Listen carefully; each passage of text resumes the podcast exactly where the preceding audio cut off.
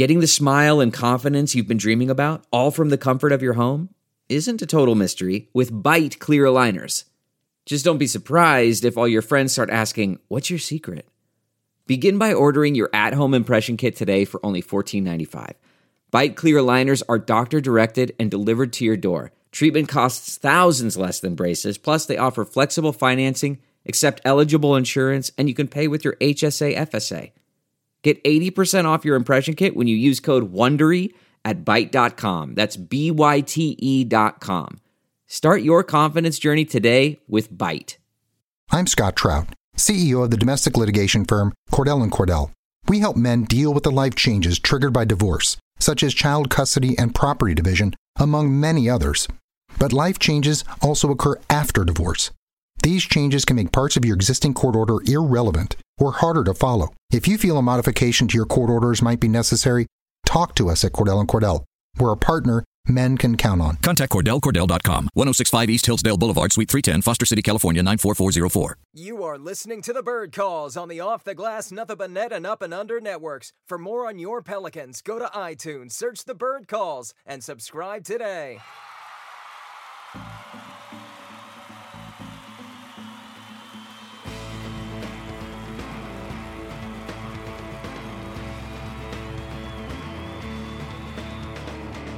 Welcome, Pelicans fans, to another edition of the Bird Calls. I am David Grubb, uh, continuing my fill in duties for Preston Ellis.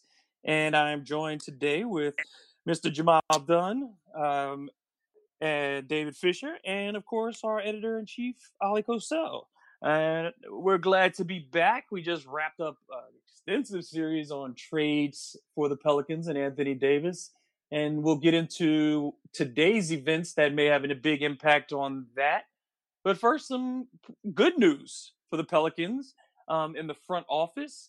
Today it was announced that um, WNBA legend, college basketball uh, legend, uh, and all around extremely talented um, personnel person who's uh, had a, held a number of jobs in front offices in the WNBA uh, is now going to be joining the Pelicans. Swin Cash uh, will be joining the team as a vice president of operations and development, uh, and uh, uh, some big steps. Uh, another minority in, in, in management, a, a woman in, in, in the management position in the organization, and a great mind as well to add to that brain trust of David Griffin and Trajan Langdon. Gentlemen, we'll start with Jamal. Um, what's your impression of the hire and the direction in general of, of where this Pelicans front office is going in the last couple of months? Um, well, first off, I like the hire. Swin Cash has a long track record in basketball in general, um, but also in front office positions in the WNBA. So, um, so I, I, do like the hire, and it kind of goes along with, Griff, with what Griffin has been doing the whole time that he's been with the Pelicans, right? Which is been hiring not only qualified people, but people who he had some form of relationship with, and then also people who have a reputation um, amongst their colleagues, you know, for for high character, right? Which is what Griffin has been talking about, building an organization, you know, with high character, not just players, but uh, people throughout the organization. So I thought it was consistent with that, um, and I thought that you know, of course, Griffin worked with Swin Cash when he was uh, at NBA TV, uh, so that's where the sort of relationship comes in.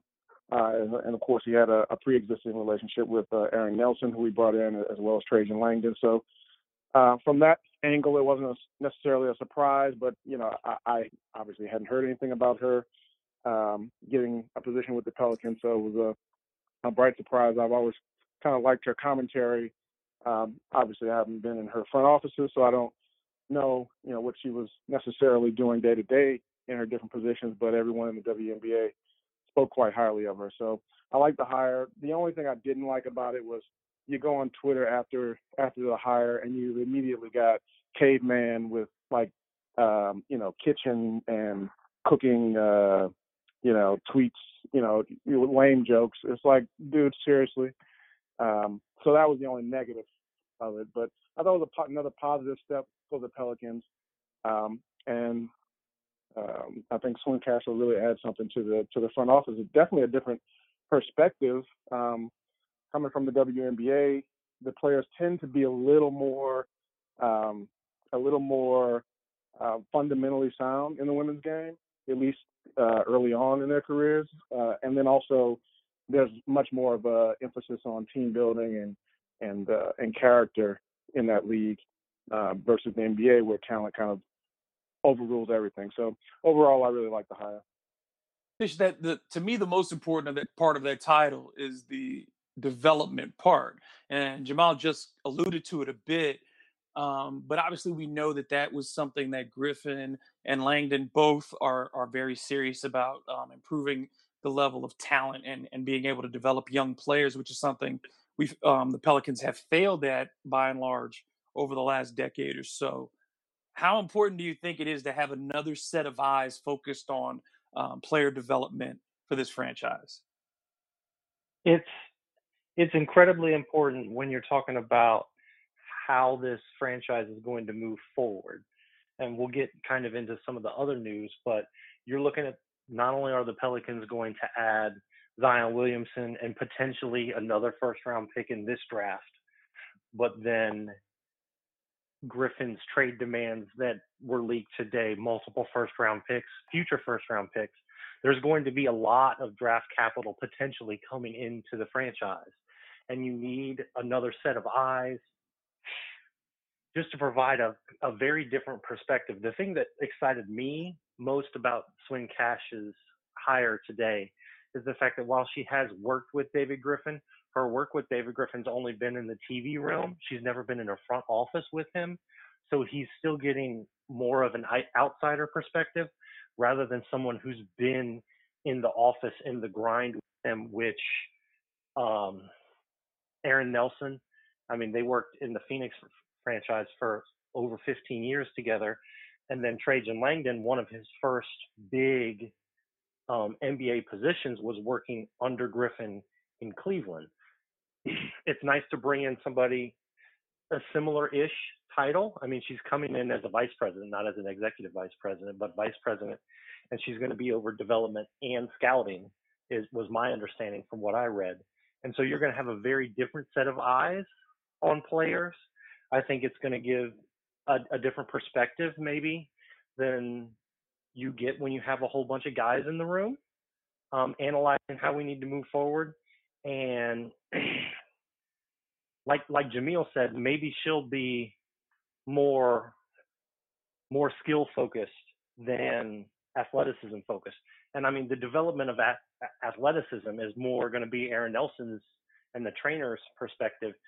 Hers is going to be skill and the development and nurturing of skill and just having another set of highly qualified eyes to watch Zion's career as it begins to unfold and talk to him about basketball IQ things or what are you seeing on the floor, things like that. I mean that that doesn't change from women to plan to men to plan. I know um, Grubb, you know this because you played um, on a on a scout team when you were at Wake Forest, right? Right for, the women's team. And I remember yes. when I was when I came into high school as a freshman, they put us up against the girls varsity team and they said, "All right, here you go." And me being, I mean, freshman in high school, we're talking 15 year old child, thinking that oh, we're going to hoop on some girls.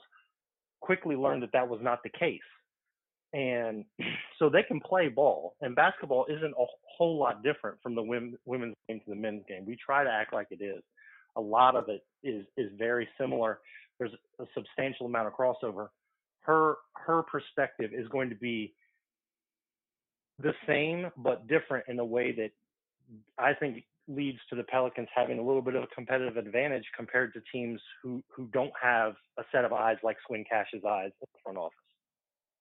Before I toss it to Ollie, I think you know one of the things that's interesting is when you look at Trajan Langdon and you look at Swin Cash, similar pedigrees in the sense that they both played for elite college programs that won championships. They were, you know, all Americans. Where you know, Swin obviously had a better pro career, of course, than Trajan did. Um, you know, finished what top ten in scoring in the WNBA, top ten in rebounds, all those things. But they both have international experience. They have connections overseas. Um, as we know, women's basketball is extremely popular overseas, so she probably has a number of connections still there. And say worked in front offices, worked in the league office as well as the WNBA. Uh, so relationship building is certainly there, and it seems to be that that type of element, winning, relationships, and a wide range of experiences seems to be the priorities of building this front office. So um, I absolutely think that these this group of uh, uh, of four right now that that would be the the godhead of the Pelicans right now are are really good as far as their alignment of skills. But like you said, they each have different perspectives to kind of push each other. Ali, what's your take on that? And then knowing that also tomorrow we get our first opportunity to speak with Swin Cash um, tomorrow morning at 10 o'clock. We'll, get, we'll, get, to speak to Swin. Um, you know, what's your impression of this? And what are the things that you wanted to, to ask her about? Yeah, I think this hire falls right in line with what David Griffin described as Trajan Langdon being. And he said, We're going to attract and gather as much of the best and brightest that we possibly can. And then when you look at Swin Cash's resume, you look at the fact she's 39 and how she's bounced in several careers and been quite successful. You know, she was hot. She was only the second female to ever jump right from her playing days of WNBA into a front office. And then um, one of the biggest networks around that cover basketball, MSG Networks, hired her, you know, with little to no experience. And she was a smashing hit there covering the NBA. And I've heard nothing but stories of where players from opposing teams at every stop where wherever she traveled to games uh, will go up to her and introduce themselves to her because that's how much you know she was thought of. She she, she she's considered one of the greats, smartest uh, basketball basketball minds. I forget gender. I don't even see gender when I look at her. So it's another super mammoth home run for me, uh, David. And I think that Griffin, even though this came out of left field, it makes perfect sense now in hindsight, right? As you guys just alluded to, that that kind of different, maybe logical uh, thinking that she may provide. But overall, I just love the idea that David Griffin's going to be sitting in every important meeting, having all these wonderful minds and asking their opinion and valuing their opinion. I, I mean, that's that's what we've always dreamed about here in New Orleans. So I'm ecstatic. As far for, as far as what we could ask her, I mean, it's not going to be too different than what we've asked, I guess, of Griff and Langdon, and that is, what do they see as the direction uh, of this franchise, and along with it, what do you expect your responsibilities to be, and then we stem everything else off of that. But again, I, I'm I'm ecstatic. I mean, I didn't see this one coming at all. And when you look at her resume and everything else that we've already touched on, it's another home run. And man, I mean, all these good things, all these good vibes. It, it's just been amazing these last two months. You know, all these other teams are thinking about, well, we have all these endless possibilities in the offseason. Well, we already have so much of the most one of the most um, um, disregarded parts of building a successful franchise already taken care of. You know, you've got that hierarchy that and, and, the fact that they're so highly regarded around the league individually, all these people. Now you bring them together under the same roof. I mean, I think at some point it's got to stop, right? All these beautiful moves and hires, it's got to stop, and we've got to get to basketball. But until then, wow, I hope fans realize something special is definitely brewing in this city. Yeah, I mean, you know, of course, the results will end up telling the tale, but right. the the first step, as you said, is building up a, a reservoir of talent that at least you feel comfortable in making decisions. And I think, yeah, for the first time in a long time, you have a collaborative system with uh, people who will make these decisions jointly. Uh, and and you again, we have to give credit and go back to Gayle Benson to give uh, David Griffin the freedom to do this, to bring in a team of people when originally when we talked about this, we were hoping to get two people uh, uh, before this mm-hmm. whole process started a general manager and a president or a vice president. And now we've gotten three, and who knows what's coming in, in the future. But it just seems that um, that that commitment from Mrs. Benson has not wavered um, an iota from the moment that she's given it, and I think that that's uh, an exceptional place to be um, at, at, for for ownership that for again uh, for the bulk of these last few years was kind of viewed as absentee. It just seems like this you know this doesn't happen without her. Um, but also again, uh, you have to respect the fact that David Griffin is not the kind of person who's coming in and saying I know all and this will be my thing. It's it's a we rather than a me, and I think that uh, that's that's a great way to build uh, the culture that they've talked about. Uh, moving on to more, um, I guess, more dramatic issues with the Pelicans.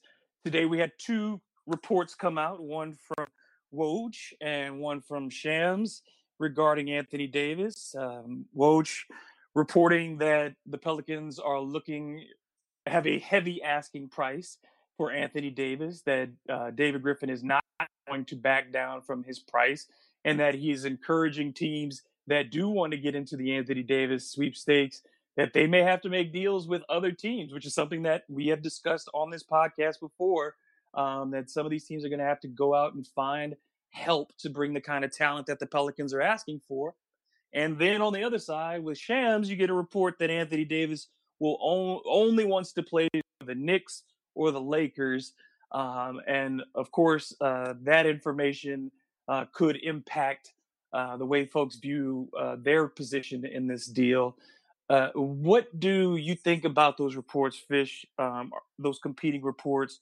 Or is this um, a game of that's being played between Clutch Sports and Anthony Davis? and David Griffin.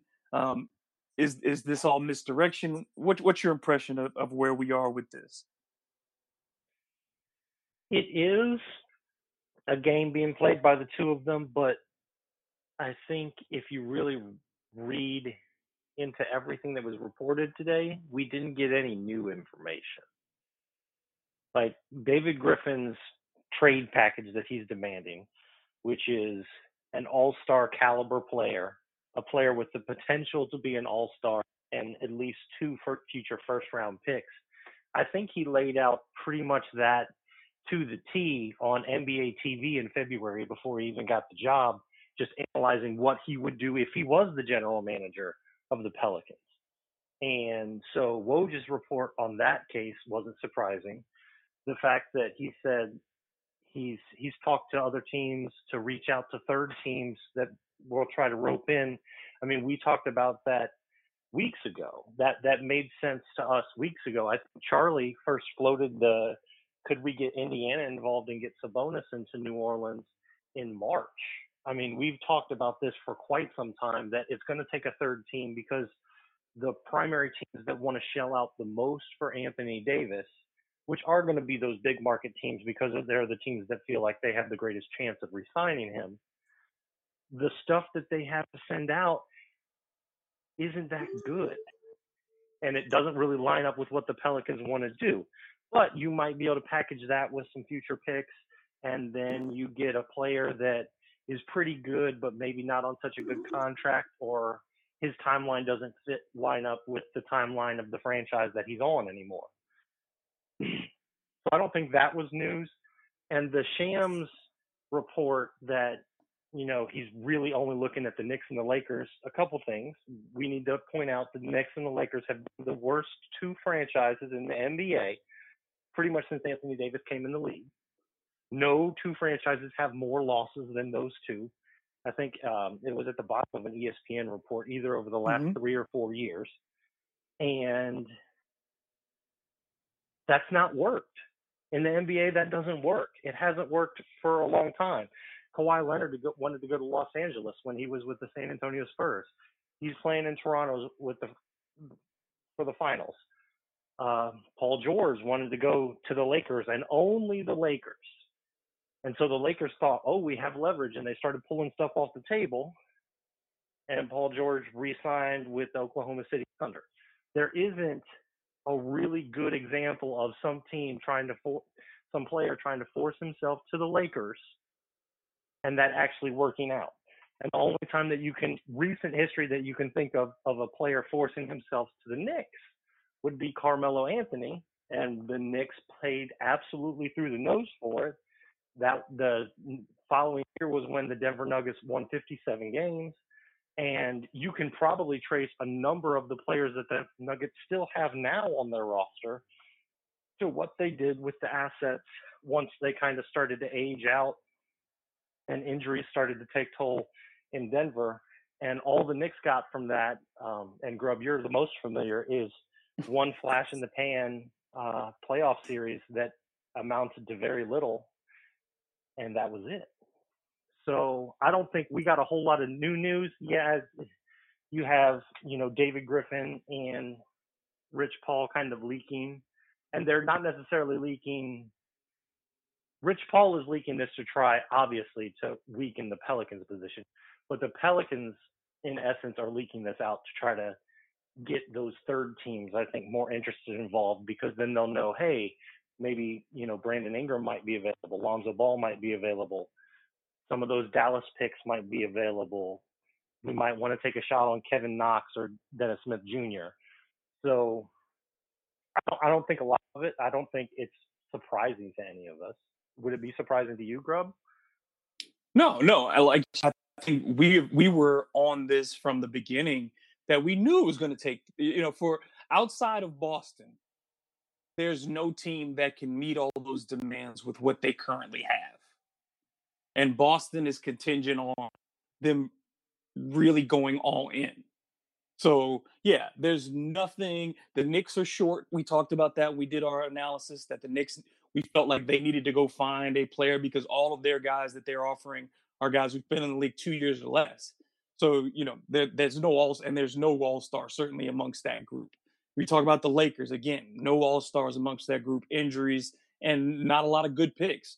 You know, the, so the the major teams that were and, and Brooklyn now um, again some very good and very good young talented players, but they don't have an all-star that they can send you today. And I think you're absolutely right that the market does improve for those teams that don't want Anthony Davis but want other people's parts. And I, I think that absolutely will get some GMs excited um, about what they can get to augment their teams outside of making a major deal for AD. Uh, Ali, on that point to uh, what has been happening with AD and this information that keeps coming out, going all the way back to the beginning when it was first there was no list, then it was all 29 teams were on the list, then it was four teams on the list, um, and now it's two. This this amazing lack of consistency for Anthony Davis and his team of advisors which obviously includes Rich Paul, his father, and, and us. What is their end game here? Because it doesn't seem like it's improved either his image or his chances of getting to the Lakers. The end game's simple. He wants to get to LA as soon as possible. I'm not even certain how gung ho he would be to go to the Knicks, even just for a year, and then leaving free agency to go to LA. I think he would prefer to go to LA. I think that maybe this is a little bit of smoke, even though I don't know exactly why Rich Paul would put it out there publicly, but you basically in essence say, well, that there's at least another team. But he knows deep down that I don't think Griffin wants to trade with New York unless, like Fish said, they can come through and add a whole bunch of assets. Because as it stands, the Knicks do not have really anything outside of those picks at all that the Pelicans would want in return for Anthony Davis. So when it's when it's two teams and one's pretty much you, you can eliminate and uh LA's the only one left standing. I mean, it's pretty obvious, right?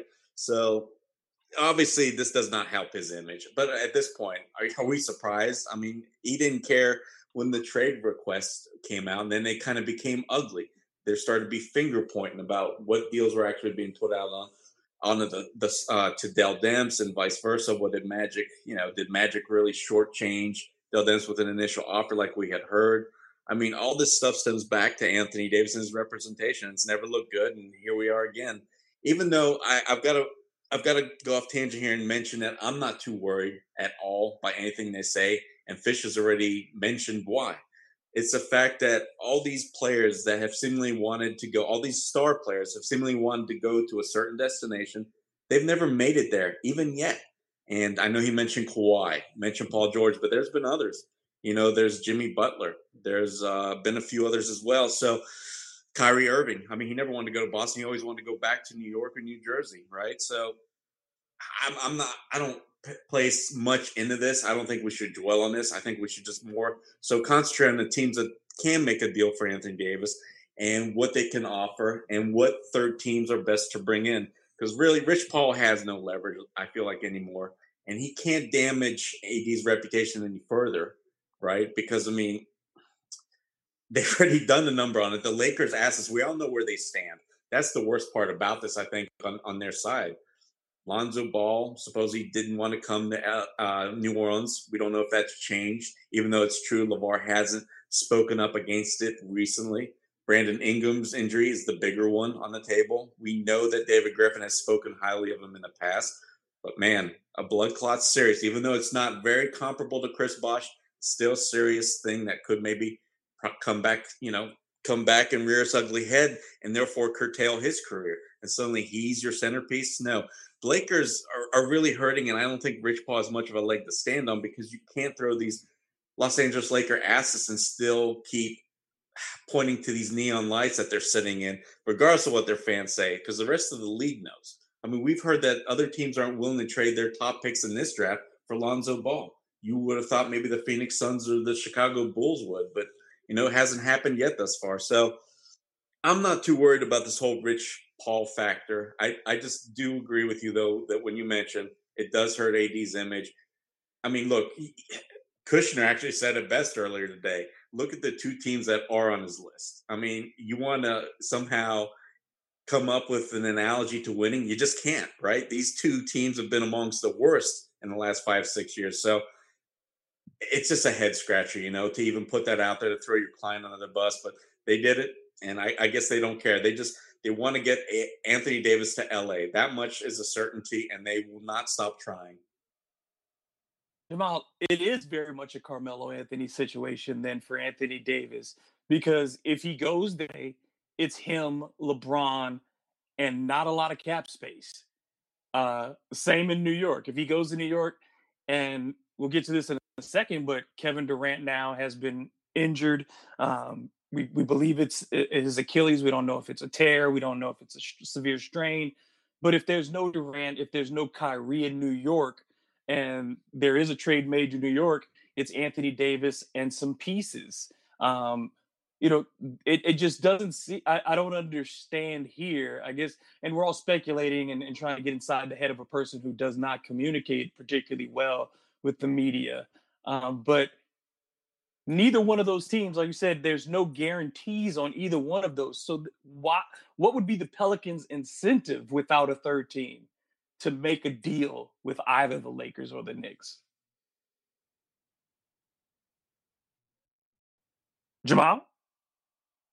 Oh, I thought you were talking to somebody else. Um, no. Now, the, there is no incentive to make a deal um, with the with the Lakers or the Knicks. From the Pelican standpoint, I mean, there really isn't from a Anthony Davis standpoint either. But you know, he doesn't think that way. Um, but yeah, so the only thing I could think, you know, the way that he that Anthony and his team are thinking. I mean, I know what Rich Paul wants, right? He's really managing managing AD via LeBron, basically. But um, but in terms of what Anthony and his father could be thinking, maybe they feel like if they get to LA, get next to LeBron, it could raise his profile into being something more than just you know a, a good basketball player. That's the only thing I could think. But, this, but uh, even uh, let me interrupt you for one second because this is the part that I don't get because because the, the parallel and like, like Fish said, when Carmelo did it, he had he was in the final year of his deal, you know, and and he said he wanted out. He could have waited till the end of the season, but he wanted to get his money. AD is a year and a half was was a year and a half out when he made this deal. And professionally, it would have been a much better decision. Not talking about as a, like professionally as viewing him as a professional his behavior, but in, in a basketball sense for him, the best possible situation would have been to wait to free agency. So it just it just seems like the Pelicans will win this no matter what. Yeah, I what mean, do you think of that? And honestly, the only the the other option that he could have taken, one, he could have gone through free agency like you mentioned. That's the cleanest way to do it. But also, he probably could have done better by waiting until the off season, not saying anything during the season. Wait until the off season. Um, you prob you might still have Dell in place, maybe not, but um, you know, and, and then you are in a better position because then you really are on the clock, right? Either they trade you now or they lose you after the season. Um, so that would have been a stronger position. So just from Rich Paul's perspective, I thought it was a miscalculation uh, to do it last season when they did it.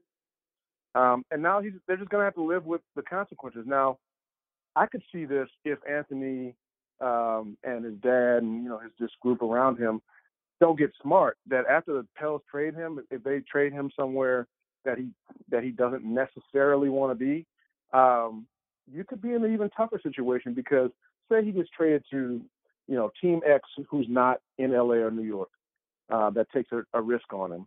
Um, okay, well then after the season, Rich Paul's still going to push him to go to LA and sign with a then 36 year old LeBron, right? With you know probably not that great of a cast around them, um, and I don't know that that's a great situation for him either, right? And for me, with Anthony, if if I had to guess, I would say that he he is going to end up in New York, but not with the Knicks. I think he'll end up with Brooklyn, um, or if not with Brooklyn, with Boston. I'm not buying this narrative that Boston is no longer in in this uh, sweepstakes. And matter of fact, the fact that they're the one team in all of this, in all of this that's quiet, and you're not hearing any rumors about them. Those are the teams that usually end up, uh, you know, closing these types of deals, right? Because they're the ones who are actually serious and aren't trying to leverage play and do all this, you know, extra stuff to try to uh, make up for the fact that they don't actually have assets. So I, I think one of those two teams are going to end up getting him. Griffin, yes, he said he wants an all star, but I don't think all star means all star, right? It right. means do you consider the guy an all star, right? A lot of people consider Drew an all star over some guys who may have made, you know, on the back end uh, of some of these all star rosters. So it's it's an all star in your eyes. Is Tatum an all star in Griffin's eyes? I think so. Um, is uh, D'Angelo Russell or Caris LeVert uh, potentially an all star in David Griffin's eyes? Uh, I could see that, right? So if you want to say, you know, I think D'Angelo Russell and Caris LeVert, along with some of their other players, and maybe sending someone like Taurean Prince and Jarrett Allen elsewhere for a pick, you know, all of a sudden you get two young players with all-star potential. Uh, I mean, one already has an all-star reality in D'Angelo Russell, plus whatever picks uh, you can get for the other pieces they might move, plus the picks that they can offer, that the Nets can offer that they already own um, and then a similar situation with Boston. So um, those two make the most sense, right? Boston has other pieces they can move off of to get picks, and so does Brooklyn. And as far as New York and LA, all they have is a good lottery pick, and a lot of that falls on whether Griff and the front office even like the third and fourth players potentially in the draft, right? So for for for Anthony Davis and Rich Paul, this was a miscalculation of epic proportions. Um, as good as say someone like Masai uh, Ujiri, you know, made a calculated risk on Kawhi Leonard, that was as bad as the calculated risk that Rich Paul and Anthony Davis made on the Pelicans. So um, I, I don't see a way he's going to come out of this smelling good because he's not going to win, right? And that's ultimately what he said he, he wanted to do. And yeah, it's great to go to LA. It's great to go to New York uh, and play in, you know, allegedly the mecca of basketball and all that great stuff. But if you don't win in the mecca of basketball, it doesn't matter. You know, it's great at the press conference, um, and you know you're going to get some great stuff written on the way in. But if you don't win, you're going to get some terrible stuff written about you on the way out. Yeah, and I don't think he knows um, what that side is like because he's never experienced. He's he, his experience with New Orleans is, is a media that is uh, coddled him in, in a larger uh, regard. I mean, I know that there, and Ali can attest to this too, is that there have been a lot of things that we both heard and seen that we just that people just let go because it, it was Anthony and you just it didn't make any sense to say it. You know, it just wasn't worth it. But that doesn't happen in yeah. LA. It doesn't happen in New York. It doesn't happen in Chicago. It does it doesn't work that way in those markets. So yeah, it, it's I think if, it's a completely different beast. If LA is like turning lukewarm on LeBron, you know, like who had who had more equity in the bank than LeBron James? Certainly not Anthony Davis. So, right, absolutely, and, and you like you said, there there are people literally discussing trading LeBron. Uh, so if if that's happening in LA and with all the other stuff, yeah, Anthony Davis, he better be prepared for those things. Now, bringing up Masai Ujiri, obviously the Raptors in the finals playing the Warriors, and that brings us back to Kevin Durant and his injury. That th- that's a huge domino in all of this. His movement, his presumed movement um, for next season, uh, just just going on our guts. Um, Ali, we'll start with you. Just going on your gut. Does this? How does this impact all of you know free agency, the Anthony Davis trade? What do you see immediately if Durant is done for an extended amount of time? If this is a tear and he misses, he could miss an, an entire season. Um, is that make it more likely for him to stay in Golden State, which means more teams will be desperate to get an Anthony Davis? Or does it cool the market? What, what do you think about that um, and Durant's impact on on all of this? Yeah, I've got a million thoughts on this, but uh, it's first of all we gotta say it's unfortunate he sustained this yes. injury. You know, I mean, he wanted to come back, and people are, of course, second guessing his decision now. But it truly does come down to the player. He knows the risks. He's probably talked with his uh, medical personnel with the Golden State Warriors and anybody else that he's consulted with, probably ad nauseum leading up to this day. So it's just horrible to see. And I don't want to comment any further on that part of it because we don't know yet for certain what is the uh, diagnosis. But when we just witnessed Bob Myers, you know, the uh, general manager of the Warriors, break down live on TV, you kind of get the sense that it seems like it's a worst case scenario. So this is undoubtedly going to send tidal waves through free agency, and I think through just the NBA in general. And you have to start with the fact that let's say that Kevin Durant was going to come back to the Golden State Warriors. That would have meant that hey, they're going to remain that super team for X amount of years. Well, suddenly they're not going to be that super team because even if he comes back, chances of him coming back at all next season are super ridiculously slim, right? So suddenly this is almost an open window. And for general managers like Daryl Morey, this is when you jump. This is when you actually go ahead and hey, this is another notch in the belt of wanting to chase and make a Kawhi Leonard type of deal like Toronto did.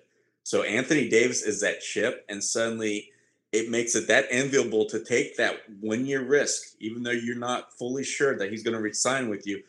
It makes it all more the worth to take that gamble. So that alone speaks volumes. And then you've got to consider, of course, an important chip is off the table. So suddenly, no Kevin Durant's out there. Suddenly, what does Kawhi, or Kyrie Irving do? What do other players do? What do teams do that anticipated maybe Durant would go to them, like the Clippers, you know, like New York Knicks? So suddenly, does Anthony Davis become somebody's plan B? Does suddenly a player like Kyrie Irving say, "Well, if I can't hook up with KD now, should it all the focus go to AD now? Should I stay in Boston?" So it's a huge domino effect, and it'll be interesting to see play out. And um, David Griffin, I think, is going to get some new offers. I think that's probably the best thing we can surmise here. Uh, there should be probably some more unexpected teams. So yeah, I mean, I'm willing. Hey, let's let me pass this over now to Fish. You want to add anything to that? Because there's a lot to talk about and unpack here. I think, especially on a couple teams, and I keep on going back to the Knicks. I feel like the Knicks are the most desperate team that we talk about when we're talking about chasing big time stars. And I don't think I don't think the injury changes what the Knicks would want to do long term and I think the Knicks are still going to put the four year max on the table for Kevin Durant because, you know, God forbid he comes back and he's not, you know, 100% Kevin Durant again after a year or two. It's only a four year contract. The Knicks have endured far worse at this point. And just the hope that we saw Kevin Durant um, yeah, just my ch- my childhood flashed before my eyes right there. So. so, so no, I think I think the Knicks would still put the big offer on the table for Kevin Durant, and I think the Knicks would still want to trade for Anthony Davis to increase the chances that Kevin Durant wants to come there. Because a lineup of Anthony Davis and Kevin Durant, what it does for you defensive versatility wise, Kevin Durant's obviously going to be your primary creator, which slides Anthony Davis more off the ball but Durant is so much better of a shooter that he doesn't crowd AD's space like a pairing with LeBron James would. Um, I still think it it doesn't change maybe the Knicks approach, other teams' approach that we're going to chase Kevin Durant maybe, but I always felt to me the Kevin Durant race was just a two team race between Golden State and the Knicks. I think Golden State might have more hesitation about putting the five year max on the table for Kevin Durant, but depending on the outcome of the series and the severity of his injury, they, I don't want to say they would put it on the table out of pity, but they might do it out of guilt because, I mean, ultimately, yeah, Kevin Durant said, yeah, I want to go, but there have been plenty of situations where a player wants to go and a medical staff says, you can't, it's not safe. Um, and I mean, not to say that the that isn't to say the Golden State did the wrong thing in putting him out on the court, but I'm saying that might play into how their contract negotiations go. But I would be surprised if Kevin Durant isn't still staring at a five year max from the Warriors and a four year max from the Knicks and a four year max from the Clippers. He's just that good of a basketball player. And even if it does sap some of his athleticism, like I told the guys in the chat, I mean, uh, uh, Kevin Durant with a little bit less athleticism is still better than prime Dirk Nowitzki. So you would still want him on your team. So I, I don't think his injury really affects that. Um, and I still feel like teams are going to make huge offers for Anthony Davis thinking that if we trade for Anthony Davis before July 1st, and that trade is agreed to, you know, draft night executed on June 30th or July 1st or however they're working the precision about that. Um, that gives us a better chance to sign the big free agent. So I don't think the Kevin Durant injury or even really the outcome of the finals has a huge impact on how teams are going to approach the Anthony Davis trade and Kevin Durant. They're just that good of basketball players. Hi, this is Scott Trout, CEO of the domestic litigation firm Cordell and Cordell. There are many life changes that can happen after divorce that make it difficult or impossible to uphold requirements of your divorce decree. The orders issued in a divorce are based on the facts presented at that time, but the circumstances used in issuing those orders can obviously change. If you feel a modification to your court orders might be necessary, talk to us at Cordell and Cordell. Contact CordellCordell.com, 1065 East Hillsdale Boulevard, Suite 310, Foster City, California, 94404. Okay, the wild card in all this, uh, Jamal, is that Durant could opt in for the next year and stay with Golden State and not take on free agency, which could be another set of dominoes because Klay Thompson's up to get paid. So if Durant stays in at 30 million, and now the, the dominoes are now different players. And if Durant stays in Golden State, in your mind, does that change um, the, the situation for AD? Uh, if if he stays in Golden State, I think. I think yeah, if he does, if he chooses not to take that option, and he's not Yeah. in the in play for New York, and he's not in in play for you know the Clippers or whomever or Brooklyn, if he's no longer on the market for anybody other, and he stays with Golden State, what does that do to the market? Well, I, I think it. I think it only makes the market better for AD from a, at least from a Pelicans perspective, because he, AD now becomes KD. What KD was to this uh, free agent period, even though AD is not a free agent, he becomes that right. The guy who puts another star over the top to sign. Because if you're Kyrie and you want to get to, to New York, yeah, going to the Nets or the Knicks, um, yeah, they'll be better with Kyrie on the team, but it's not getting you past, you know, the best teams in the East. Um, so it's it, in that way, in, in terms of winning, it's kind of pointless. You're just kind of building another Celtics, maybe only a little bit worse.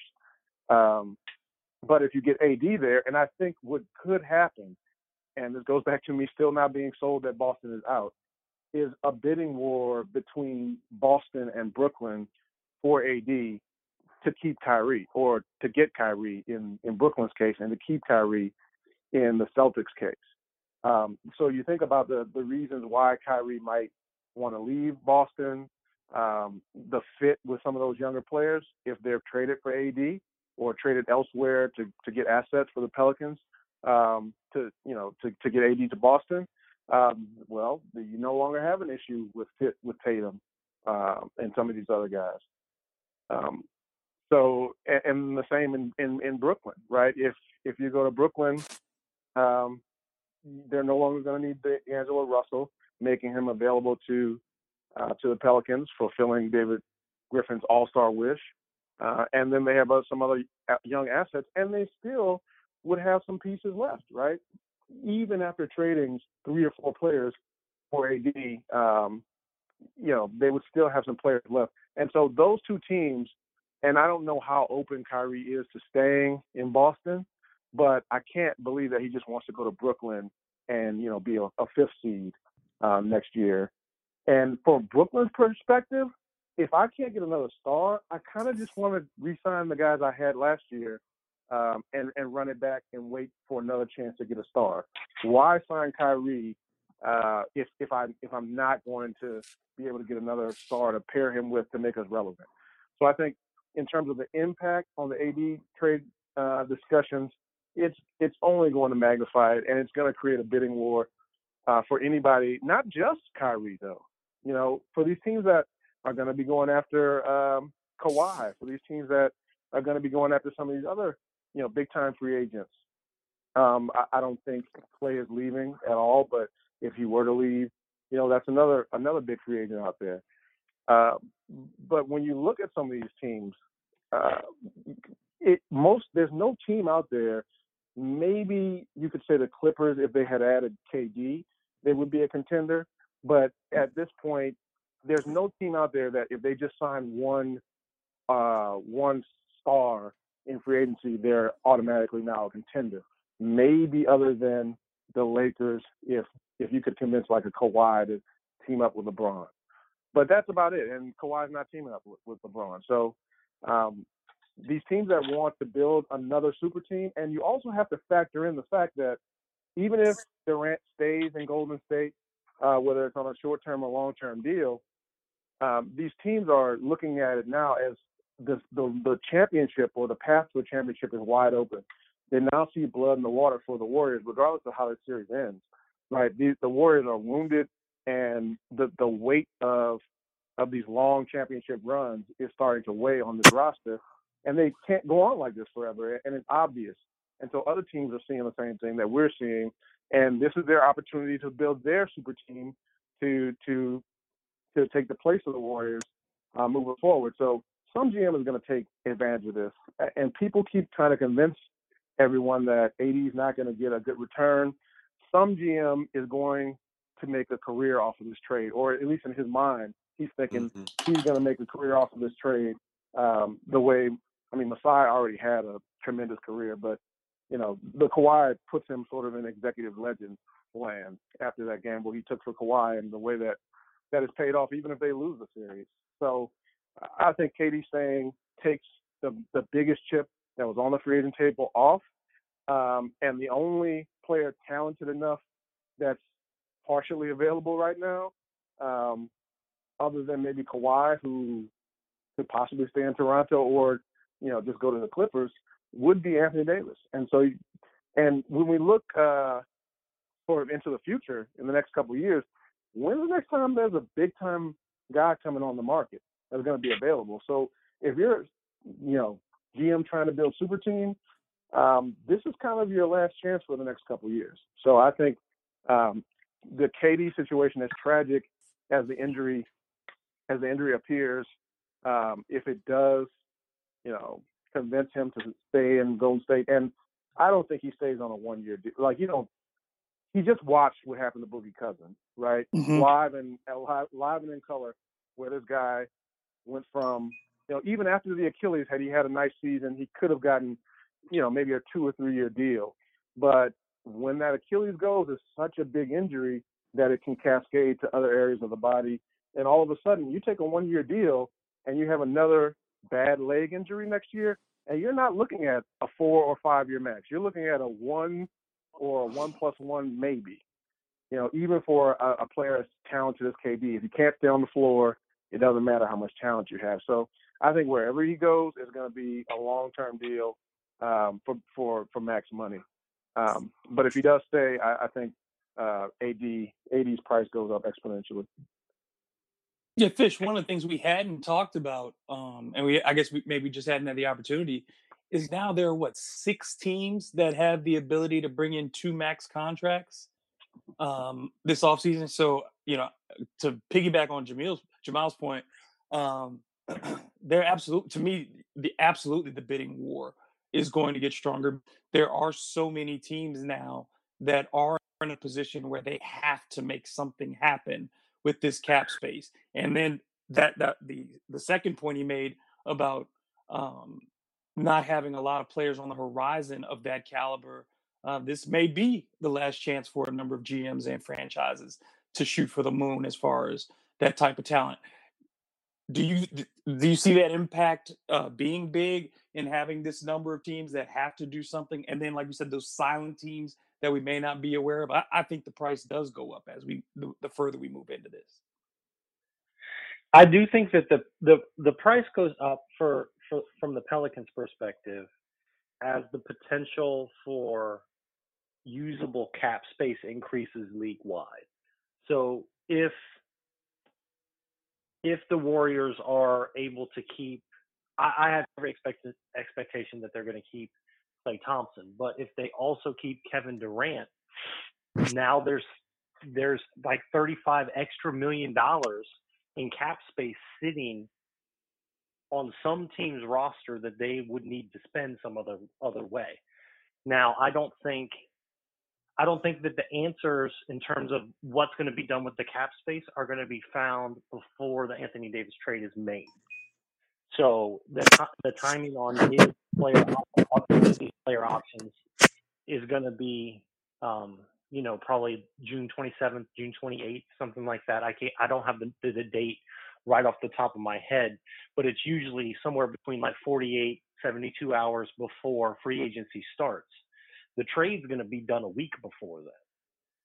But the the the prospect, the specter of we have excess cap space that we need to use, and especially when you're talking about the teams that I feel like are desperate, the Knicks and the Lakers, where they have a lot of cap space that's available to be used.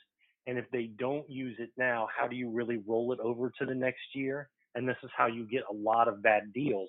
Remember the year of the cap spike when Solomon Hill's getting four years and $52 million. Stupid stuff happens when NBA GMs have a lot of money to, to spend. So while some GM might say, I feel like I'm overpaying for Anthony Davis, do you want to overpay for Anthony Davis or do you want to plop down a near max or a max contract for Nikola Vucevic?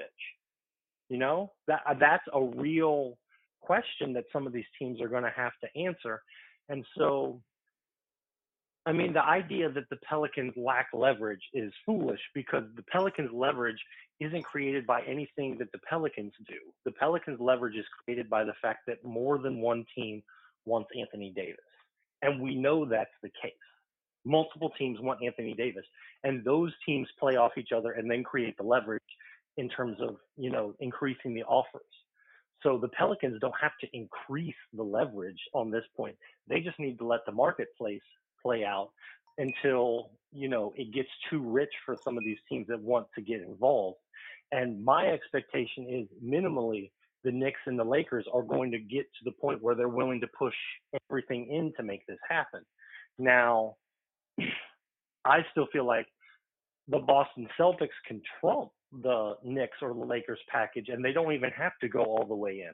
They can probably put Tatum and the Memphis pick, and then just the stuff that they need to match salary, and maybe like a, a few another future first round pick or one of their first round picks this year. And Griffin would say, "I'm good. Let's walk away. Let's make this happen."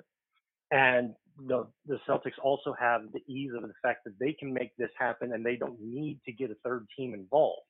They can get they can give you a Jayson Tatum who Griffin's going to consider his his all-star player. They can give you a future pick that's a potential all star player, a good role player, and then another future pick. They can make that happen on their own without reaching out to other teams, which is why I think you're seeing this constant leaking kind of reporting of oh the Boston might get, be getting cold feet et cetera because Boston doesn't want to just be the leverage and they don't want they don't want it out there that they're really all in on in terms of getting Anthony Davis because they want to keep something back out of the deal rather than having to push push. And so they they know Boston is is the team that can bid the most. So they don't want to drive up the price too high and bid against themselves whereas the Lakers and the Knicks are bidding against each other and they're bid, bidding against the B plus Celtics offer. But that's where the Pelicans leverage is going to be concerned. But I don't think what's going to happen in free agency affects the Anthony Davis trade as much because the Anthony Davis trade and the reports we got from Woj today and what we've talked about numerous times on these podcasts are you make the Anthony Davis trade to shape free agency, not the other way around. I agree. I, I think you're right on that. Uh, we are now nine days out from the draft. Uh, do we think that, um, and I'll go to you, Ali, on this one. Do you think that we hear something in principle um, publicly, maybe you know before the draft, or um, are we expecting uh, David Griffin to play this as close to the vest as possible, um, and maybe not hear anything till after you know the day or after the draft or, or draft night?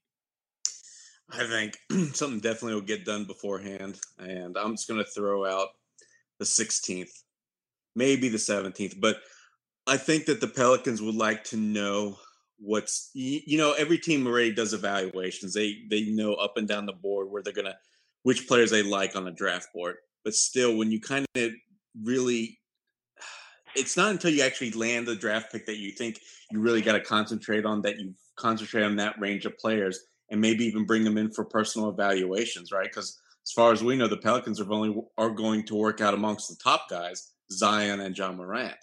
So suddenly you may have to, you know, work out some other guys you got to get some eyes on. So I expect for that reason alone, the Pelicans want to get a deal done at least two to three days before the actual draft. So, like I said, I'm picking the 16th.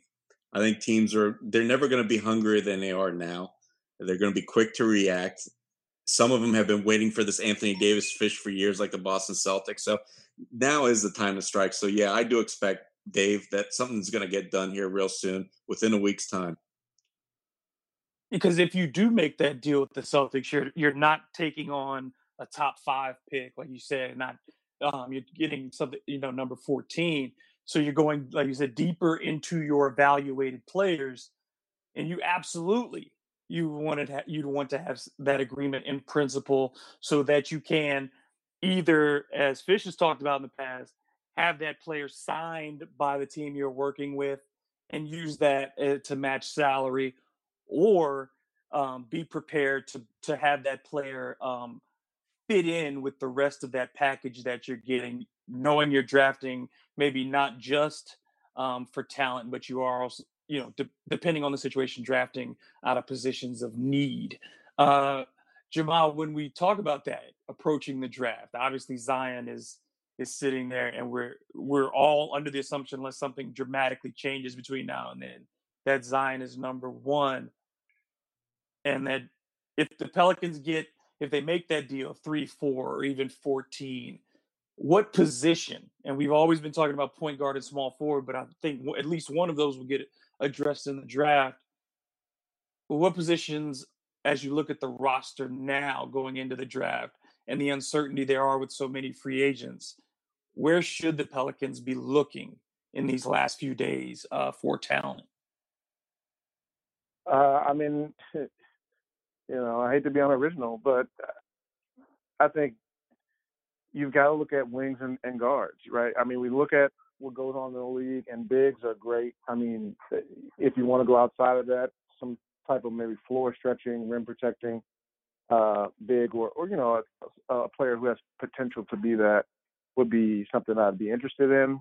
But at the end of the day, wins and losses, if the Anthony Davis era has taught us anything, is you win and lose on the wings and in the backcourt, right? Um, there's a reason that the Trailblazers, despite you know arguably not having as much talent as as some of the Pelicans teams that AD has played on, you know, they still consistently go further than the Pelicans, and it's just because the Pelicans have a star who can't dictate uh, the game plan to you at like a ball handler or uh, a dominant wing can. So I think those are the areas that need to look. Um, late in the draft, I, I always think late in the draft, when, and by late I mean outside maybe the top, you know, five or six picks. Um, I always look for the potential upside, right? So the guys who have the the height, weight, and the character, uh, and hopefully at least one good skill, right? Someone who can really shoot, but maybe needs to develop other areas, or really defend, but maybe needs to develop a shot. You're not going to get a complete player that uh, you know on the, in some of the lower picks of the draft. Uh, so that's what I really think they should be looking for. I mean, I, I'm still. They need a point guard. You have a, a, another big in Zion, although I think people kind of underestimate Zion's ability to facilitate himself. I think he'll be somewhat a facilitator for the Pels as well, but you don't want um, you don't want him to have to have the full load of of creating for people, especially early in his career when he's just trying to figure it out for himself. So uh, I would still be looking at guards and wings in this league. We see how um, how starved all these teams are for wings.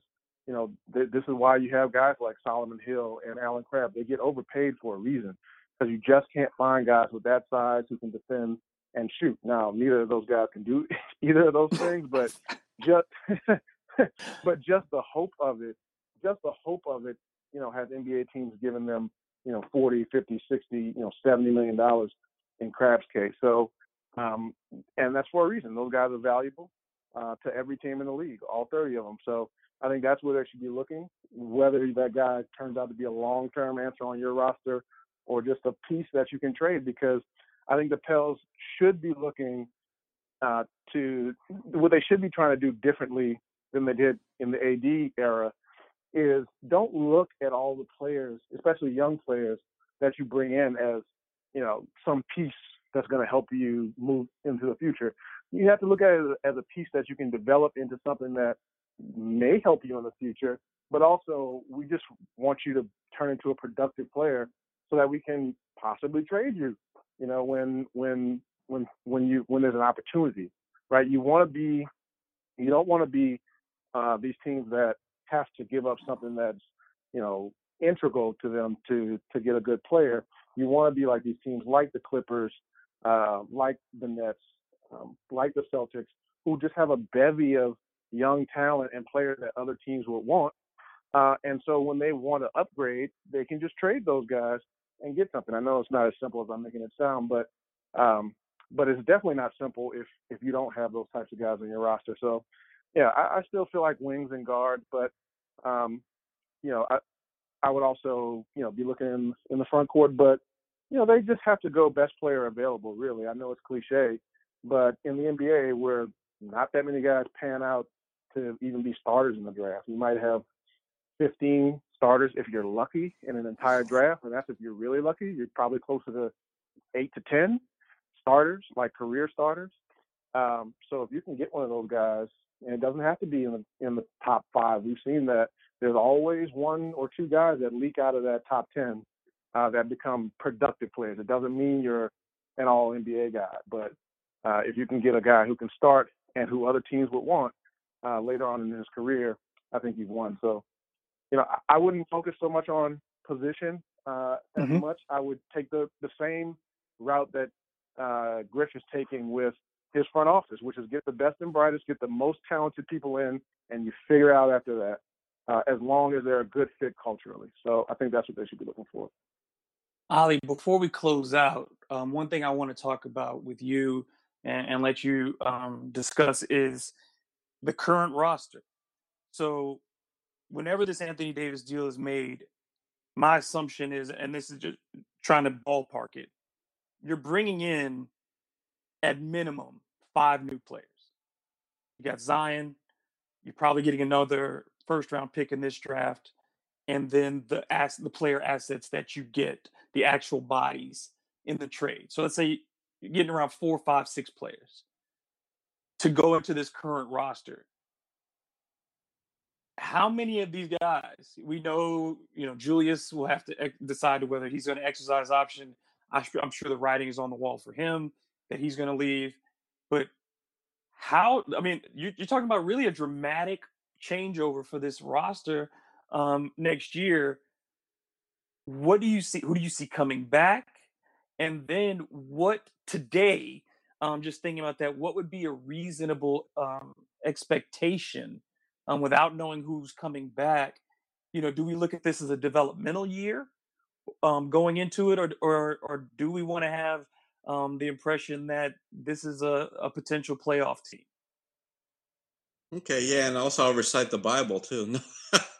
I'm just I mean, kidding. You know, I, I am mean, just, I'm just teasing. yeah. No, no, no. But there, there's a neat couple easy answers. First of all, I only foresee that seven players are going to return. That includes Solomon Hill. So you're going to have a wide open roster. You got Jrue coming back for sure. Solomon Hill, if he doesn't get included in Anthony Davis package, I don't think I, I see as much of a, you know, I, I'm, not too wildly crazy excited about the idea of needing to include uh, Solomon Hill within the Anthony Davis trade, simply because we're we are going to be in kind of a rebuilding kind of that mixed year. So there's no need to get out from underneath that contract if it costs us an asset. So Jrue, Solomon Hill, each one more. Uh, then you got Jahlil Okafor. I expect him to be back. Same thing with Christian Wood, Frank Jackson, and Kenrich Williams. That's a seven. So yeah, Julius Randle, you just have to think is going to be done we, we just got done talking about how much free agency dollars are going to be out there. And you just can't foresee that David Griffin is going to meet his demands, which you got to think is going to start at least 18 to 20 million per. And when you've got Zion Williamson at that same position, I just don't see any way Julius comes back. The only toss up for me is Elfrid Payton. Um, I'd like to said I don't believe in anybody else, and that includes Stanley Johnson, Darius Bertans, and I believe Cheick Diallo. I don't think he'll be back either. So Kenny and Clark. seven guys, and then you've got you. You mentioned two picks, but it's really going to be at least three. Dave, you got to think any trade for Anthony Davis is going to net one. You've got our first round picks on, and you've got our second rounder. So that's three picks there. Pelicans want three players, so that's you know six added to the seven. So all this is easily possible. If anybody's wondering, will we have the roster space? I feel like, but as far as it being, you know, what type of year, it all depends on the return, right? On on which Mhm. direction David Griffin goes in. If he brings in a lot of veterans, like the kind of young win now types, like Demarcus Smart, Jaylen Brown, and uh, Jayson Tatum, then yeah, I think you can have playoff expectations, even though Zion's a rookie. And I've read all the data about how long it takes these guys to get going, but you know, not too many of those rosters ever had a player of Jrue Holiday's caliber, or like I said, these young guys that are coming in are, are really about to get their legs under them after being in the league for most of them a couple years. Marcus Smart a little bit more, who are ready to win now and contribute to winning positive ways. So the deal for Anthony Davis is going to really pretty much set in motion for the Pelicans' future.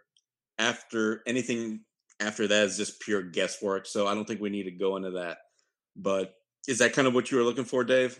Yeah, because you know that's I think that's what people are are, are maybe not understanding because all that influx of talent or of personnel, you know, yeah, it, it, it is going to change the landscape of that roster, and and and you're going to have to think who's not coming back. And I know that there are people who are, you know, we see it every day on Twitter that there are a lot of people who are very big on bringing Julius back.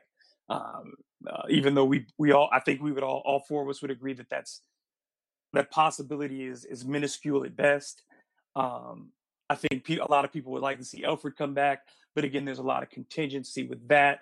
And then, of course, I mean, we talked about this all season. There were as many as ten guys who could be free agents on this team um, before the season started. So, yeah, it, it, it, I think there part of it is no matter who you bring in, there has there will be some adjustment period, and fans need to understand that.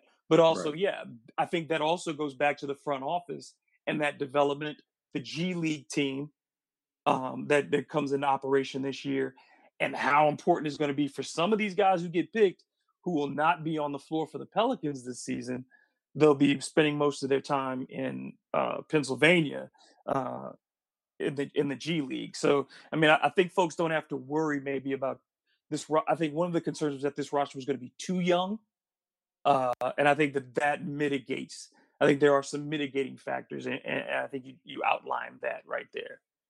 Uh, so I guess before we wrap up, um, the uh, how I guess I'm just trying. I'm just ready to release all this, and I think that's my general feeling. And and I, I guess maybe you guys are in the same way. Is just can we just get this done? This is the longest. It feels like you're. We've been holding our breath for so long since January. I, I really need this to be to be ended soon. Is are you guys all in that same place? Anybody? I'll let y'all go first. I haven't minded it too much, to be honest with you. After this this incredibly crappy, disappointing season, to now have so much positiveness these last two months, honestly don't mind. And I've loved talking, you know, trade proposals with you guys on just our podcast alone and in our DM groups, you know, how we've had some of the best chats I feel like in years, right? So I know what you're saying, Dave. I definitely want the deal to get done too. Overall, I mean, it's time to move on and let's let's set that path in motion. But I haven't minded the lead up to it as much as maybe some other people. Jamal, what about you? Because I'm just I just want some certainty, you know, just so we can mm. start moving on to the plan. yeah, yeah. I mean, I mean, I'm not gonna lie. I mean, I'm a little bit of a you know attention guy, especially where our team never gets any attention really, right? Which which is why there's all, all these false negatives because nobody knows about them. But um, on a national scale, I mean. Mm-hmm. But yeah, I am ready because one, I'm ready to be excited about what we're moving forward with. Uh, because it's great to have Zion, most likely have Zion, but it's also, you know, you, you wonder, okay, well, what are, how are we going to build around him? How, how are we going to look forward. And I think once this deal gets done, there'll be a couple of days where everybody kind of recaps the whole saga with AD. But you know, three, four, five days later, it's all going to be about you know the new era of excitement with Zion and whoever else is going to be joining him via the AD trade. You know, plus Jrue Holiday. So, um, so yeah, I'm definitely I'm definitely ready for that. It kind of um, you know, it, it, it kind of feels like one of those you know, long breakups, eh, you know, that I think everybody's had at one point or another where you just, you know, it's over, but we're just kind of waiting for the lease to end. Um, and, you know, I think AD's lease in New Orleans is almost up. So um, I think we can't fully be excited about Zion until AD is gone. Um, at that point, then you can say, okay, and let's be excited about Zion and Tatum or Zion and whoever else they bring in. So yeah, I'm definitely ready for for it to move on. But but I, I do understand what Ollie's saying. Like it's been, you know, in a way, you know, sometimes the worst things that happen to us are the best things that happen to us because, you know, if AD doesn't blow up the way you know it did with the whole Rich Paul and forcing a trade in the middle of the season or trying to, who knows, right? They may have struggled to uh, a 500 record or had a strong finish or something like that, and maybe Dell hangs around for another year, um, you know, making short-term decisions uh, that weren't going to pan out. And they don't get Aaron Nelson, they don't get Swin Cash, they don't get Trajan Langdon, they don't get David Griffin, um, and ultimately they don't they don't get Zion. So um, as much as as much as people are tired of this whole thing, I also think that um, you know I'm going to look back at this period as you know kind of thought started something really special. So I'm ready for it to be over, but but you know, maybe we can let it go another week. yeah, I just want AD to come get his breakup box.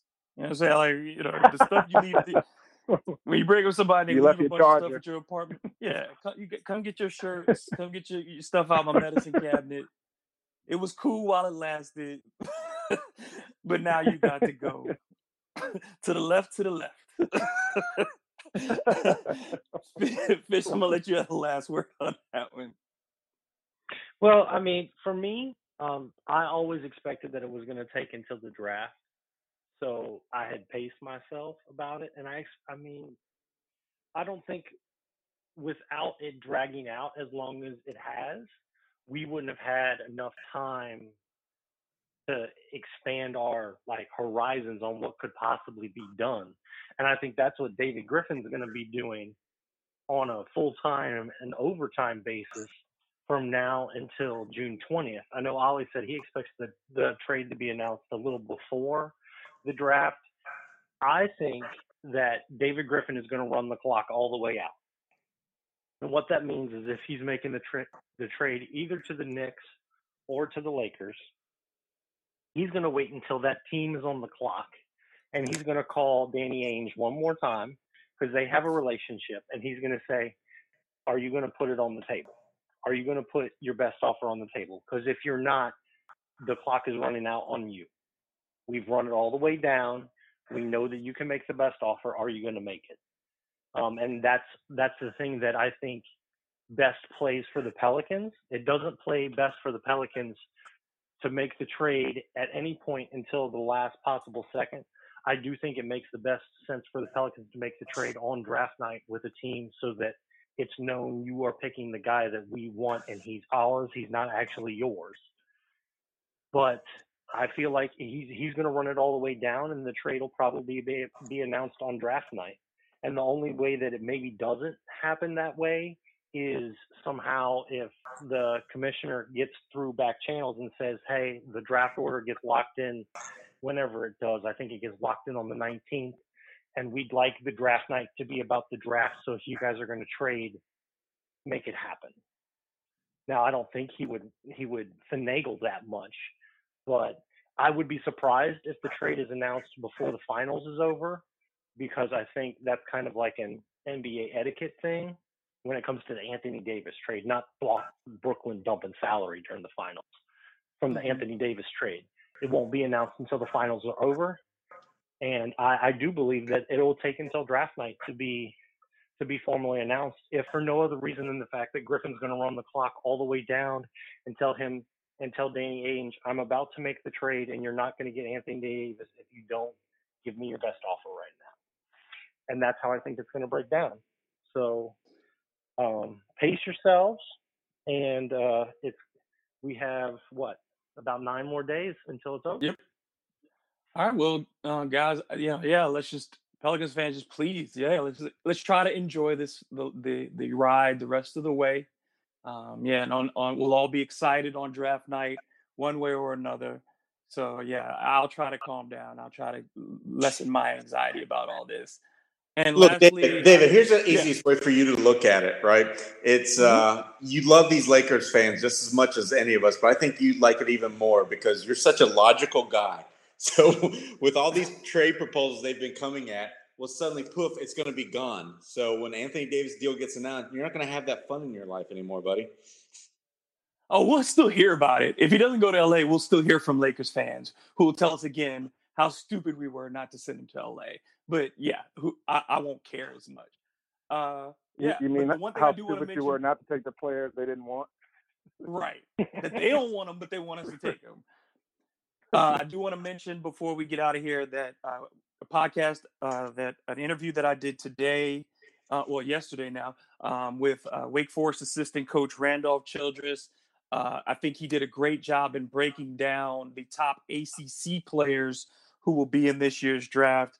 A number of those are players that we've talked about on on our um, podcasts um, as potential targets. Everybody outside of Zion Williamson, like DeAndre Hunter, like Cam Reddish, like R.J. Barrett, all those folks. He talk he goes in depth about their strengths, their weaknesses, um, even their personalities. He's known some of these guys since they were in high school. I really uh, invite you to check that out.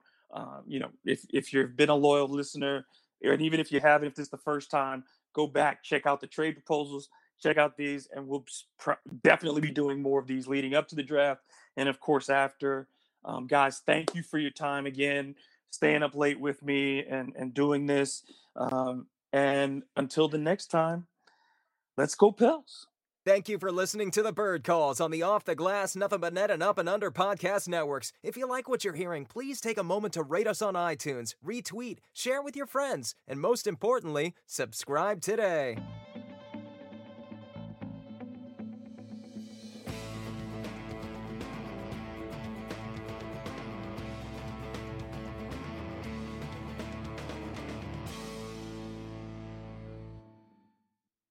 Say Metro by T-Mobile got the best deal in wireless, and it's all for you, all for me. Just switch quickly, cause Metro has two lines for 80 and two Samsung Galaxy J7 Star phones for free, plus Amazon Prime included. That's the way wireless should be. Only at Metro. Plus sales tax and activation fee. $50 plus rate plan required. Not valid for numbers currently on T-Mobile network or on Metro in past 90 days. Offer subject to change. Offer valid for new Amazon Prime members. Amazon Prime has a $12.99 per month value. Restrictions apply. See store for details and terms and conditions. The Starlight Lounge presents an evening with the Progressive Box. Old moon, yeah. That's Hugo tickling the ivories. He just saved by bundling home and auto with Progressive. Gonna finally buy a ring for that gal of yours, Hugo? Send her my condolences. Hi-oh! This next one's for you too. There's a burglar in my heart. Thank you. Progressive Casualty Insurance Company and affiliates. Discounts not available in all states or situations.